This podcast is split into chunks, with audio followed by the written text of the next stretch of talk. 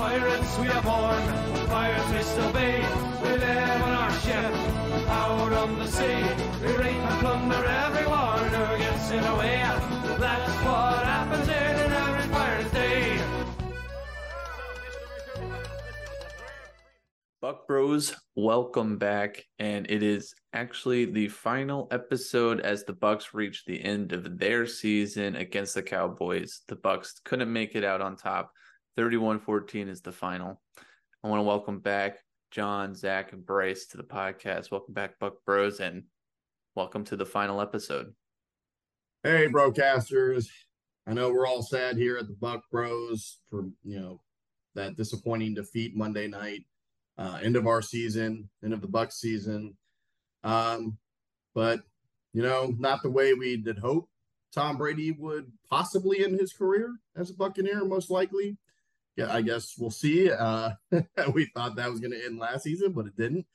Um, but yeah, just um, just you know, like any other fan base that loses a playoff game, it's a hard one to swallow. But you know, here we are, and uh, I think there are things we've definitely got to improve on in the offseason. But anytime we win our division and host a home playoff game, I, I don't think you can call that a disappointing season. I, I don't know about the season hype from what we were to what we got this season. I would say that was a bit disappointing. But let's focus on the Cowboys for now. I mean, guys, it was more of the same as we've seen all season inefficiencies on offense and some inexplicable defensive mishaps. Uh, just following the games, the quotes from Todd Bowles and the team just didn't seem like they had any answers. What were your thoughts on the Cowboys game uh, in terms of the coaching? Did we see anything different? No, not not a thing. Nothing was different. I mean, that game could have been any game you saw from the Bucs all season. It was it was a horrible offensive play calling, uh, almost zero planning. You could tell. Um, we didn't scheme for anything. Our defense was basically just our playmakers making up for the fact that we had bad coverages. Um, we didn't cover the middle of the field at any point, so they were able to throw easy slants and get first downs as often as they wanted. Uh, the only reason we were still in the game at any point was because they had a record breaking, terrible performance by their kicker. Uh, four missed extra points is the most in a playoff game in history. So it was just uh, they looked as bad as they possibly could have looked, and we let them beat us by three scores that way. It was just, it was exactly what we expected. I, I mean, I think we hoped for better, and and being Buc fans, we kind of gassed ourselves up into maybe we could beat this Cowboys team, but this was exactly what the Bucs have been all season. And so, as far as that's concerned, no, there wasn't any better coaching. And I mean, I'm not sure those of you at home who saw the original tweet that, you know, um, Byron Leftwich had been fired and celebrated, only to find out that that was fake. And he is still being hired by the Tampa Bay Buccaneers. Yeah, if I, if there was anything coaching wise that was different, it was that the defense looked worse than it's looked. I mean, it looked really bad. To John's point, I don't know where guys were. I mean, as Gruden would have said, they were lost in space. I saw Sean Murphy Bunting playing like left field on a third down, like just bailing out and giving up like 20 yards of space on an entire hash. I, uh, they were just missing a ton of assignments. They were confused. Very often, you would see them before a snap, looking around, trying to figure out the assignment. So I don't, I don't know what went into the preparation for it, but it was very disappointing. You know, when Jensen got activated and we found out he was going to start. I think there was extra hype. I was listening to Baby Keem and Meek Mill trying to get gassed up for this game. First possession, first two possessions on defense, you come out swinging. We don't do shit on offense, but that's normal for the first three quarters. So I was very hyped early in that game. And then defensively, the wheels fall off. You know, the defense is out there a lot, but they've got to be used to that by now because the whole damn year has been that way. But they just looked really lost on defense, and then offensively, yeah, there's I don't know what the week of preparation looked like because that that looked like every other week. A save, you know, the Atlanta or not the Atlanta, the Carolina game in the second half, maybe. I mean, it just looked really bad. It's hard to have any confidence in this coaching staff.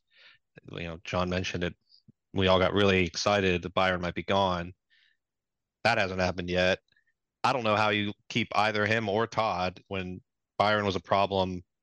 They had a plan to get rid of him, allegedly, and he kept him. I don't know how much validity there is to that story anymore, but he's keeping him on the payroll. I, I don't know. I don't like either of them at this point. The team looks like a shell of its former self. You know, and it's interesting that you brought up Ryan Jensen and all the hype surrounding that. And as far as I was concerned, he looked bad. He looked very bad. He had some terrible snaps uh, that resulted in, you know, plays that went nowhere for Brady. He did get Brady sacked on two different occasions. He just perhaps even the coaches were a little bit more hyped up for Jensen's return than perhaps he he was ready for. It just didn't look very good. He didn't look comfortable, and I, maybe we should have sat him. Maybe we should have gone with someone else. Yeah, but I think Jensen started out of necessity because Hainsey um, was hurt.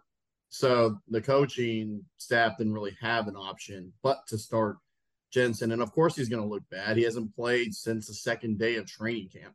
So to expect him to come in and play the capabilities that he is, especially in a playoff game, is um, a little short sighted. But yeah, I mean, you guys said it. it. It's really just been a the game that we watched on Monday was a microcosm of this season. Uh, everything that you know we've had issues with all season was the same thing that you know we saw on Monday night, right? Um, you know, defense out of assignment or you know blown coverages on the offensive side of the ball. You know, poor pass protection, red zone inefficiencies.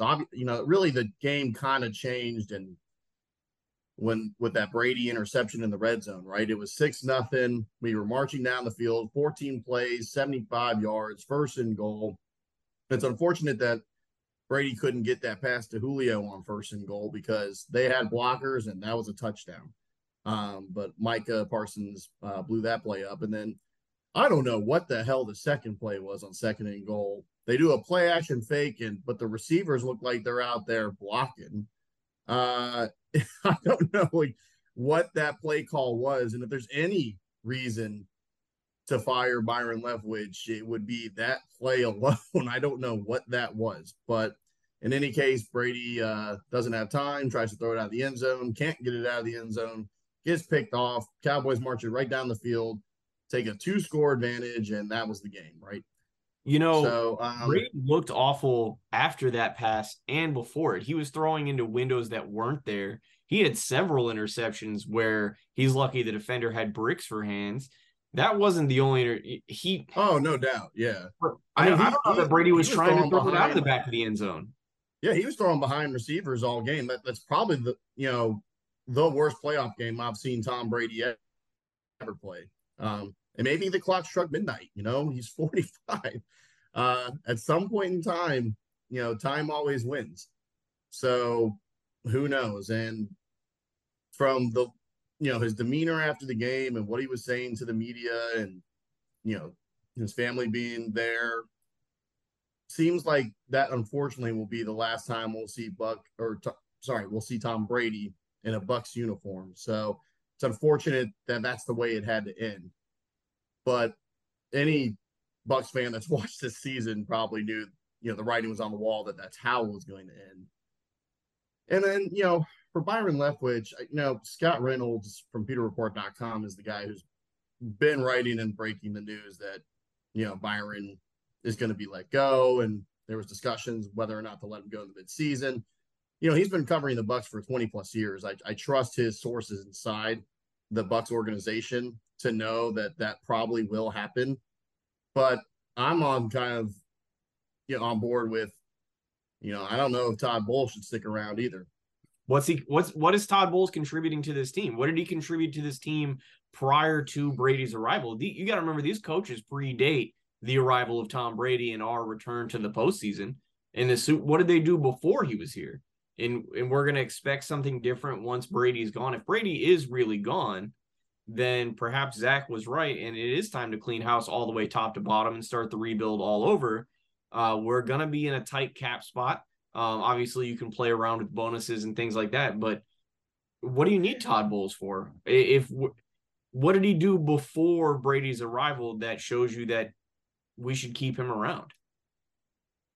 I don't think he did anything this season to um, confirm that, that he should, you know, he should have another, you know, he should be the long term solution, right? Like, yes, he won the division, but he won the division at eight and nine in a terrible division, and every opportunity, you know, to to lose that division. And you know, they're talking about him picking his own coaching staff. Well, I mean, I don't think he's going to change his philosophy as a conservative coach. You know, what if so? What if he goes out and hires an offensive coordinator? Like, do we think he's going to hire somebody who's going to throw it all over the yard and be aggressive? I don't think so. I think he's going to try to find somebody that fits his personality of run the ball and you know score enough points and let our defense handle theirs, right? And I don't know if that's really how you're going to win in the NFL this, you know, for this time frame, right? Like those good teams have to score 30 plus points. You need to go find somebody who can coordinate an offense that allows you to get to that point. Well, I think it's shown, you know, in terms of the Todd Bowles debate, um, he's not the type of coach who can be malleable with the players he has he in that's indicative of everything we've seen this season with the lack of adjustments on offense or defense or, or whatever have you. We've looked like the same team throughout the season.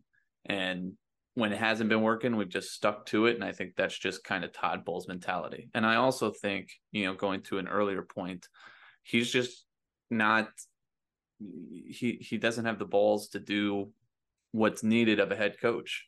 He I don't think he's challenged once this season.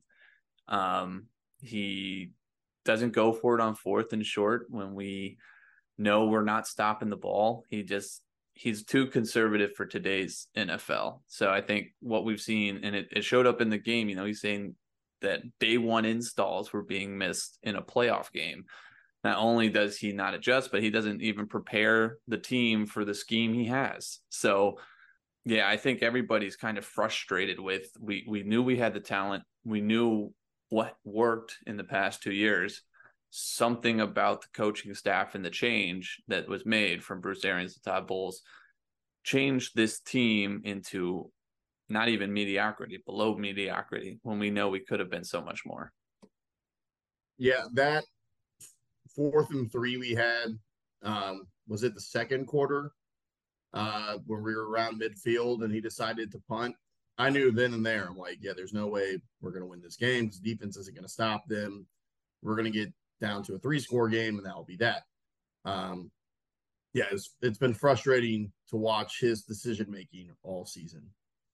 The game has passed him by, like as like a head coach. Like maybe when he was head coach with the Jets, that might have flown, and he just didn't have the roster. But here, it's just not. It's not working. He's a DC. I think he's fine. Like I, I think as a DC, he has the right mindset.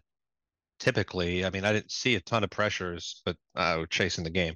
But as a DC, he'd be fine, but he's not going to be a head coach that succeeds in this this era of the NFL. Just not. I'm surprised. I'm I'm really surprised that Arians like his rhetoric when he stepped down was that like he wanted to leave the team in a position to succeed, right? Like he he felt comfortable stepping away because he had confidence in the coaches and the and the roster.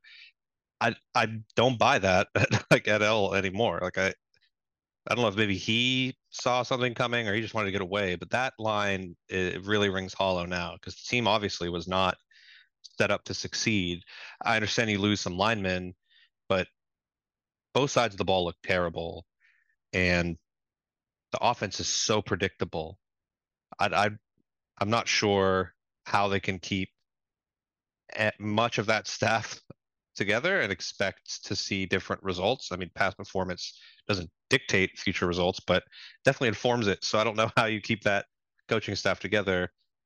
And then I, I think there's also criticism uh, for Jason Licht as well and we'll see what happens with the cap. As John said, we're going to free up about 25 mil, right, off of Brady's departure. But uh, I don't know. There's a lot of guys who are in contract years. I think Devin White, right, is in a contract year, so he might fall. On Lavonte David, we do have to re-sign Yeah. him. However, we have to eat 30 million of Tom Brady's contract. Yeah, I was gonna say, John. I Ooh. I'm pretty sure that's dead cap space unless they re-sign him or um extend him until the June period. Um, and then at that point in time, uh, they can release him, and it they wouldn't get the cap hit. So it will Yep. take some maneuvering if we're not going to get that dead cap hit. But I don't, you know, unless he stays with the team, I don't see that So happening. the, you know, and it, maybe this is a good transition for us to going forward and to looking what we're we're going to be doing in this next season. But if we're going to avoid the the cap nightmare that we're going to roll into on what we've mortgaged for our future, we may want to be already on the phone with Tom Brady, convincing him to come back for one more. This is the last year of Mike Evans' contract in this go in this next season. Uh, we have a lot of players who are going into their last year of their contract, and guys who are getting long in the tooth, like Mike Evans, who maybe don't have value in signing another contract. If we can get Brady to come in, stay for another year, pay him in a big bonus, pay some of these guys as bonuses, and take one more shot with a new offensive coordinator or a new scheme, that might be worth it. But otherwise, you're going to see guys like Akiem Hicks, uh, Lavonte David, who I, I, we all love Lavonte David, but he's not going to be worth what he's going to demand on the open market. He's just not anymore. He's an older player. He's been in the, he's, he's been on the team for more than 10 years. He just, doesn't perform the way he used to. And these guys like aren't going to be there the way we need them to be for that kind of money. You're going to see Julio probably walk if Brady is in here. You'll probably see Lenny go somewhere else. You'll, you're going to be starting from scratch unless you can convince someone like Brady to come back and take one more shot at it. I just want to point out that Lavonte was an all pro consideration this year. So the man still has juice in his tank. Um, and that's just me loving Lavonte. So just want to say. I- would love to stay in a Bucs jersey forever. I'm not saying he shouldn't, but if he wants to go out and get his money now that he's got his ring, I wouldn't hold that against him. Go out and get your money. Go go get go get paid. But if you're looking to get paid, I think we would be foolish to set him up with a long term contract. John, I actually, I mean, I agree that like Brady, getting Brady to come back is the only way you can reload. I just don't see us being able to get a free agent quarterback that's going to keep guys here. And the cap space is tight, so you can't overpay to bring guys in, so you don't get the ring chase discount that you might if you have Brady back. But when I saw Gage go down and Brady, the look in his eyes when Gage was receiving treatment, I don't think he's playing next year. That that looked like a man who was reassessing things and was like, I am uh, no, Damar almost died two weeks ago. This guy's over here. He can't get up because someone hit him in the neck. So I I I saw a scared like shook Brady. Uh, I don't I don't think he comes back anywhere next year. And if he comes back anywhere, I think we're pretty low on the list for him because they're not unless he can find a way to convince changes in the staff. I think he's very frustrated with the coaching staff. I, I mean, he's yelled at them multiple times throughout the year from the field. Like he's not hitting it. He's not happy, and the play has been terrible. So I'd, I'd be shocked if he comes back. But that's the only way you reload because Derek Carr ain't going to get people to come here. You know what I mean? Like this is that's the reality of it. So Lamar might. okay, but now you're mortgaging your future again, right? Because like you're gonna have Well, to I'm trade. just saying Lamar would get people here, but that would take a lot of you know. We basically would have to give up everything to go get him, and then Yeah. and then what? What if it doesn't work out, right? So Well, what if Brady does go to Miami? Can we should we trade for Tua?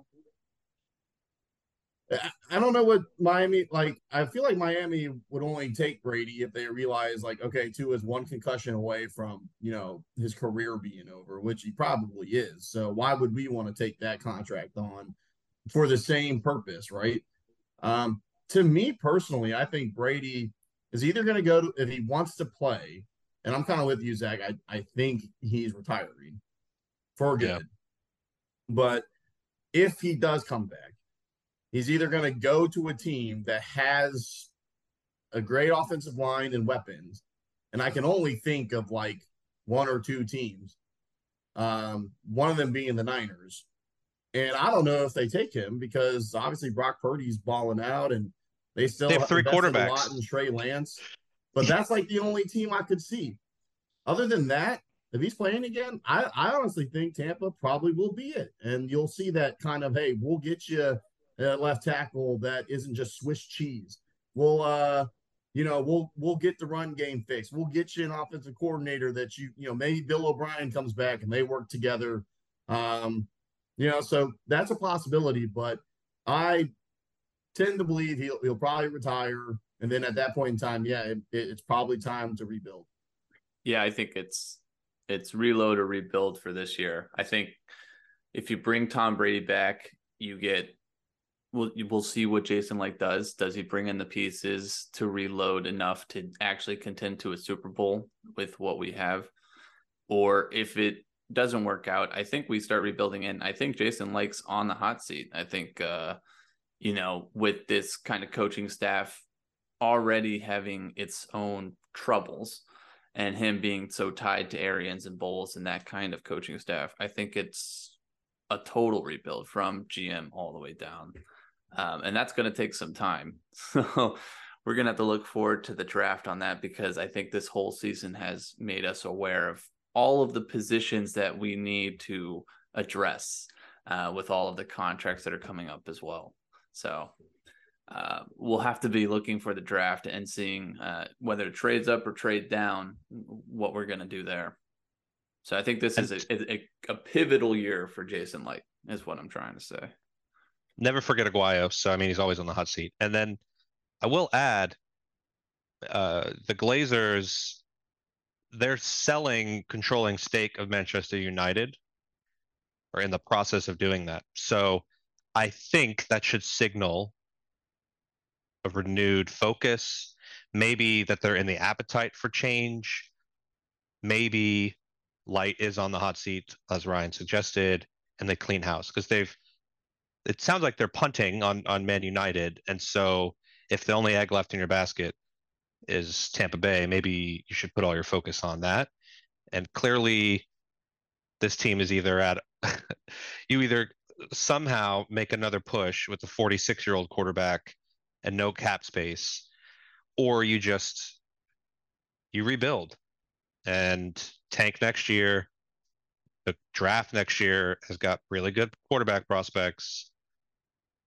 I know don't have a great history with that, but I'm just saying I could support that if that's the direction they want to go.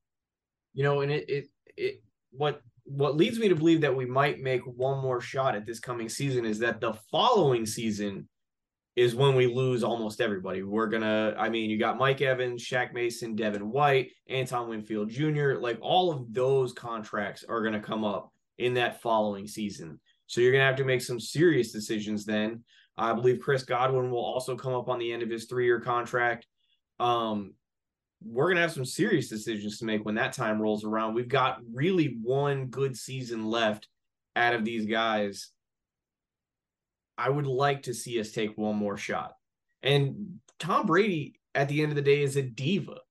He he's an absolute media hog diva. And I fully expect him to come out and say, Oh, it's gonna be my last rodeo. I'm going on one more tour. I'm gonna I'm gonna try one more. I there's no way he just walks off into the sun uh, into the sunset after getting clowned by Dak Prescott. I just he didn't blow up his marriage for for a seven and nine season.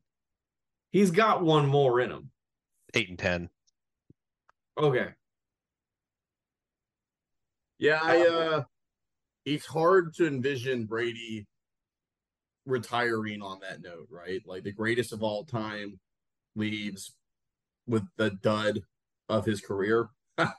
I uh, I agree with you, John. Maybe he does come back for one, but who knows? Uh, but yeah, obviously, um, I agree with John the fact that the players, for the most part, are still the same players that were part of a Super Bowl team and a 13 win team.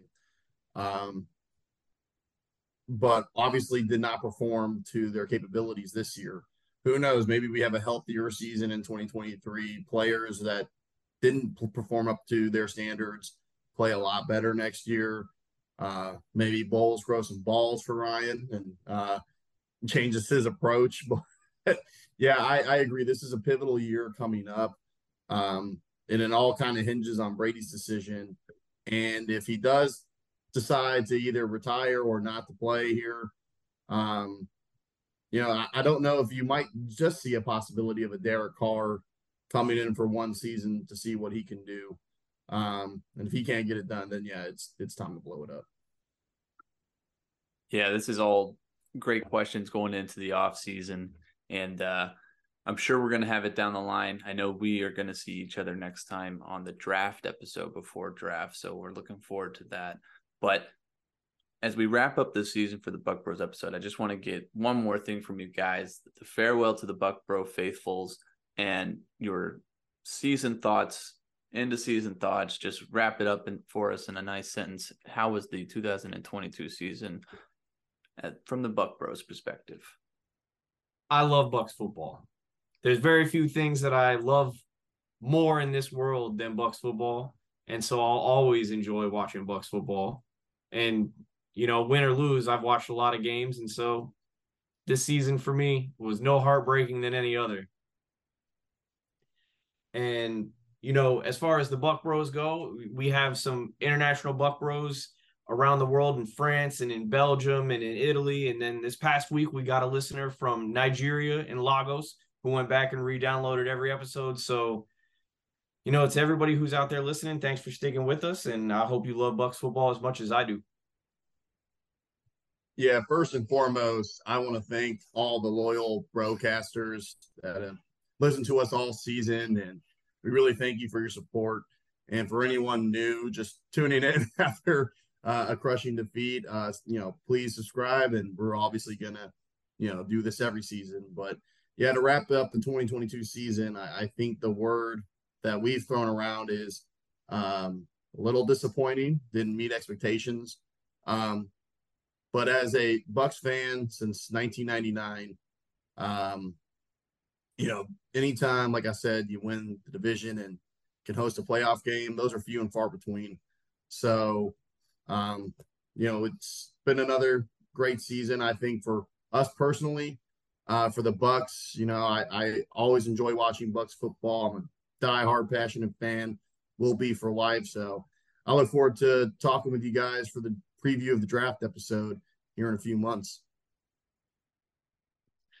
Yeah, I don't have the podcast analytics in front of me, so I don't know who's listening from where's, but um that's the thank you. Yeah, that sounds cool. Um as a Bucs fan since 1998, uh, since the inaugural game at Raymond James Stadium. Obviously, like it's three years of playoffs in a row. It's back-to-back division titles. It's something that's happened very infrequently. The majority of our lives as Bucs fans have been frustrating. It's kind of refreshing to watch a shitty offense because that's kind of like my roots, our roots, Bucs roots. Like 20 points used to be, you know, pipe dream. Like, come on, let's just hold them to 10 and see what we can do. So it's it's definitely disappointing though. Uh, it's we're only 2 years removed from Super Bowl. The core has been the same, so it's it's frustrating to see the team just degrade the way they have and it's such a steep decline this season.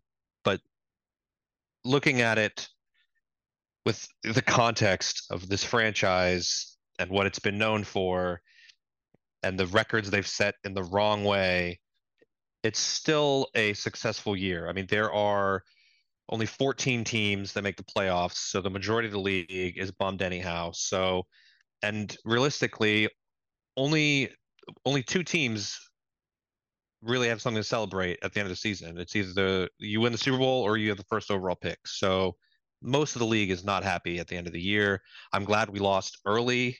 As Steve Young once said, it's it's better to lose early in the playoffs because the later you lose, the more heartbreaking it is. Because that would be really devastating to get close again, as, as close as we did last year. So at least we know what's wrong with the team. We can assess it, move forward. I just wanted to thank everybody who's listened. Uh, you know, stuck with us throughout the season. If you're just joining, if you joined early on, even if you've been a Buc Bros since we started back in 20, what, 17, I think it was. 2018. Um, 2018. Okay. 2020. But I, I was going to say, I, I want to say thank you to all the listeners, the people who just hang out with us and talk Bucs football. Um, the season for me actually brought us back, brought me back to the old Buc days of of sharing our frustrations with the team, and uh, it, it kind of was a little nostalgic just talking about it and uh, kind of struggling through on that end. Obviously, not nostalgic in the fact that we made the playoffs for the third straight year, as you said. So always great to make the playoffs, especially when you get a home game at Raymond James. You just wanted to end it on a better note. Um, but we'll have the opportunity to do that next season. So with this, I want to thank everybody for listening, joining us this season. Uh, we'll be out with our next episode uh, before the draft. I don't think they've set a draft date yet. If they have, let me know. But April. I know, yeah, I know it'll be in April. I just don't know the date. So, Buc Bros, look for us before the draft. Uh, we'll try to get it a week before. But guys, for the last time this season, go Bucs. Go Bucs. I Go believe Bucs. the draft is Thursday, April 27th, by the way. April Pick 19. There we go. Get geared up, Buc Bros.